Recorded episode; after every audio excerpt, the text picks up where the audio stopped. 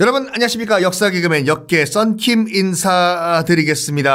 아, 오자서 열전 어떻게 잘 뭐 재밌게 들으셨습니까? 가끔씩 제가 여러분들 뭐 지루하시 물론 지루하지는 않겠지만 너무 약간 그 회차가 늘어진다라고 하면은 가끔씩 그렇게 양념식으로 하나씩 던져 드리겠습니다. 자, 아, 여러분들 많은 분들이 아유 이 썬킴의 세계사 완전 정복에서 이런 역사 좀 다뤄달라 뭐 이런 저런 역사 다뤄달라 어, 말씀을 하셨거든요. 적극적으로 여러분들의 의견을 반영을 하는 그런 프로가 되겠습니다. 바로 신짜오 오늘부터는 베트남의 역사인데요. 어, 일단 베트남만큼 우리에게 잘못 알려지고 덜 알려지고 오해를 받고 있는 나라도 없습니다. 일단은 발음 자체가 베트남이 아니에요. 원래 정식 국호는 베트남인데 이 베트남이라는 나라를 베트남으로 발음하는 나라는 전 세계에서 한국과 일본밖에 없거든요. 왜냐하면 베트남 이거를 옆집에 옆 바다 건너에 계신 분들은 받침을 안 하시니까 김치도 기무치라고 하는 것처럼 베트남 이게 발음이 안 돼가지고 백도나무 이렇게 발음을 해요 일본식으로는요.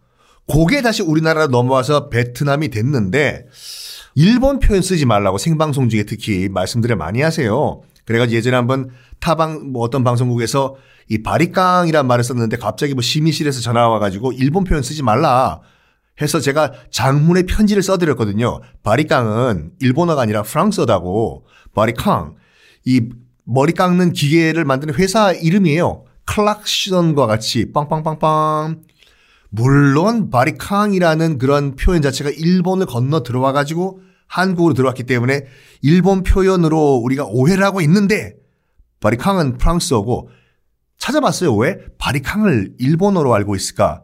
와리깡이란 말이거든요. 일본어에 각자 무슨 뭐 이렇게 스스로 알아서 하다. 거기에 영향을 받지 않았나. 자, 이 말씀을 왜 드리냐면 어 지금 이거는 뭐 이 음, 오디오 클립이니까 제가 뭐 덴뿌라, 고로케 이런 말을 뭐 우동, 짬뽕 이런 말을 쓸 수 있지만 정규 지상파 방송에서 고로케, 덴뿌라 이런 말씀은 큰일 나거든요. 일본식 표현이라고. 자, 짚어봅시다. 일단은 덴뿌라는요. 스페인 음식 중에 텐포라라고 있어요. 새우나 해산물을 기름에 튀겨 먹는 거. 그렇겠죠? 그게 일본으로 들어가 가지고 텐포라가 덴뿌라가 된 거고. 그리고 고로케 같은 경우에도 이 어, 프랑스의 크로켓이 고로케가 된 거죠. 일본식 발음이요. 자, 그러면 아, 무슨 말을 드리냐면 그게 금지가 됐다고 하면 에? 예? 일본식 발음인 베트남도 같이 금지를 해야 되는 거 아니에요. 그 같은 원리라고 하면 비엔남이 베토나무 됐다가 베트남이 된 거기 때문에 그래서 저는 정식 국호인 지금부터는 비엔남이라고 돼. 일단 최선을 다해서 그렇게 발음을 할게요. 근데 뭐 저도 뭐 거의 뭐 평생 한 30몇 년 동안 어 이제 베트남이라는 표현을 써왔기 때문에 이제 베트남이란 말이 나올 수도 있겠지만 뭐 최대한 비엣남 쓰겠습니다. 여러분들의 베트남 하면 무슨 생각, 어, 무슨 생각나십니까? 뭐 일단은 수많은 베트남전 관련 영화들, 뭐 Platoon, Deer Hunter, Full Metal Jacket, Forrest Gump, Rambo 등등등. 또 요즘 뭐, 아, 또그 쌀국수 4라고 하죠. 그리고 또 반미, 반미 운동 아니라 그 샌드위치 반미요. 그, 아, 바게트에다 넣어 먹는 거, 그 고수풀이랑 뭐 등등등으로 알려져 있고 좀 나이 든 세대 여러분들은 뭐 이제 월남전 파병으로 많이 알고 계시고 우리나라도 이제 참전했었죠. 그리고 또 많은 분들은 또 뭐 있냐 다낭 이러는 뭐 신세대 휴양지로 또 많이 알고 계시는데 자 그게 다가 아닙니다. 이제 코로나 끝난 다음에 또 많은 분들이 다낭 뭐 하롱베이 여행 많이 가시겠죠. 이제는 베트남을 정확하게 이해하시고 다시 한번 이 다낭 가시면은 베트남이 달리 보인다니까요. 일단 베트남 한번 지도 한번 보세요.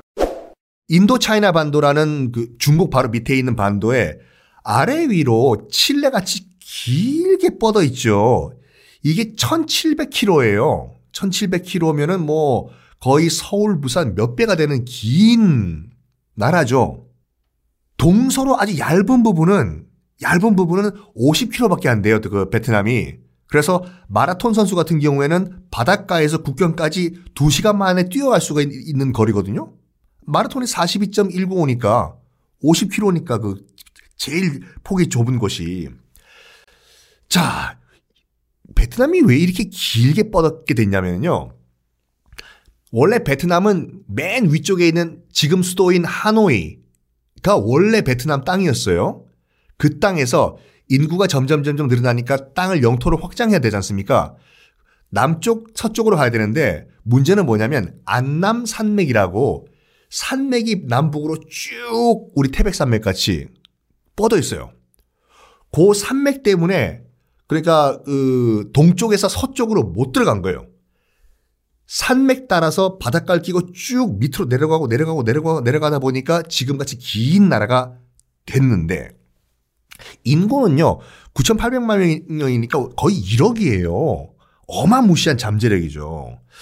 그리고 또 우리가 베트남에 대해서 잘못 알고 있는 게 뭐냐면 동남아 국가니까 옆에 있는 태국 뭐 말레이시아 같이 어이 그 뭐 베트남도 다 같은 동남아 국가 아니야? 태국 방콕 어? 아니요. 결정적으로 이 베트남은 다른 동남아 국가와 다른 게 뭐냐면 태국과 미얀마 등등등은 불교 국가죠.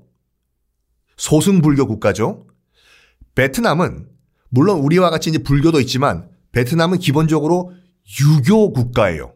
중국과 같이 우리나라와 같이 이 베트남 역사를 가만히 보면은 거의 우리의 역사와 도플갱어급으로 똑같은 그런 쌍둥이 역사를 갖고 있는데 어, 전 세계적으로 과거 시험 제도가 있었던 나라는 딱 세 나라밖에 없었어요. 당연히 중국, 중국이고 그다음에 우리나라 그리고 베트남. 아니 일본도 과거 제도 있었던 거 아니에요? 일본은 잠깐 시도하다가 이 원래 무사 국가잖아요. 아, 이게 정착을 못 해버렸어요. 일본도 과거 제도가 없었어요. 여러분. 기억나시겠지만 그 일본 태평양 전쟁편 할 때 말씀드렸죠. 아, 이 에도 이 막부 시대 막판에 일본은 과거 제도가 없어가지고 한 번 아버지가 하급 무사면 아들도 하급 무사, 아버지가 상급 사무라이면 아들도 상급 사무라이 세습을 할 수밖에 없었다고. 과거 시험 통해 가지고 위로 올라갈 수 있는 시스템이 없었다 일본. 베트남은 이렇게 우리나라와 똑같은 그런 그런 어 뿌리를 갖고 있는데 어떻게 할 수 있냐면요. 동남아 국가 가운데서 거의 유일하게 우리와 중국 같이 한자권 국가입니다. 한자권. 무슨 말이냐? 자, 보세요. 베트남 수도 어디예요? 하노이죠. 자, 여러분 지도 한번 펼치고 보시고 하셔야 돼요. 이게 베트남이 남북으로 길게 뻗어 있지 않습니까? 맨 북쪽 보면은 하노이가 있고 맨 남쪽 보면 호찌민시가 있어요. 호찌민시가 예전에 그 사이공이라는 도시였는데 뭐 이게 이름이 바뀌었거든요. 자, 맨 위에 어, 하노이 봅시다. 하노이는 뭐냐? 거기 보면 홍강이라고 강이 하나 흘러요. 강 안에 있는 도시다. 서울과 같이 한강을 품고 있는 도시라고 해가지고 한자로 강 하자의 안내 하네에요. 그게 베트남 말로는 하노이가 되고 여러분 예전에 그 베트남 그 패키지 여행 많이 갔었을 경우엔 하노이 바로 앞바다 보면은 하롱만이라고 있어요. 하롱베이라고 해서 배 타고 거기 많이 가시는데 거긴 뭐냐? 하늘에서 용이 내려온 것과 같이 아름답다. 아래 하 용용자 하룡 내가 이마룡이야. 그 임하룡이 아니라 하룡 그거의 베트남 말음이 하롱 베이. 그러면 지금은 이름이 바뀌어 있는 저 밑에 사이공은 뭐냐? 중국 입장에서 봤을 때는 서쪽에서 조공을 바치는 동네다. 서, 서쪽 서, 조공, 공, 서공. 이게 베트남 말로는 사이공이에요. 자, 놀랄 노자.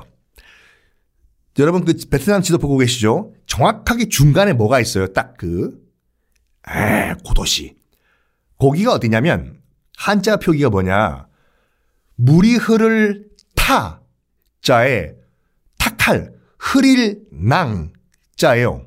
우리 발음으로 물이 흐를 타 탁할 낭 타낭 이 다낭이에요. 그리고 하나만 더 말씀드릴까요? 나중에 여러분 이, 어, 이 베트남 역사편에 거의 뭐 하이라이트가 이제 베트남 전쟁이 나올 건데 베트남 전쟁은 결정적으로 그 통킹만 어뢰 사건이라는 미국의 자작극 때문에 시작이 됐는데 통킹만 지금 그 지도를 보시면 하노이 바로 앞바다가 통킹만이라고 만이라고 돼 있죠. 통킹만. 통킹이 뭐냐? 피구왕 통키가 아니라 하노이의 옛 그 지명이 예전에는 일본 수도와 같이 동경이었어요. 동경의 베트남 발음이 뭐냐면 통킹이거든요. 그래서 통킹, 동경만이에요, 동경만. 통킹만이다. 자, 여러분, 베트남은 우리와 같이 한자를 쓰는 그런 나라입니다. 분명 여러분들 지금 이런 말, 이런 말 하실 거예요. 에이, 말도 안 돼! 내가 쌀국수 집 가서 보니까 거기는 한자가 아니라 무슨 알파벳 적혀 있던데, 알파벳. 그건 뭐야? 다음 시간에 그 대답을 드리겠습니다. 하하하하.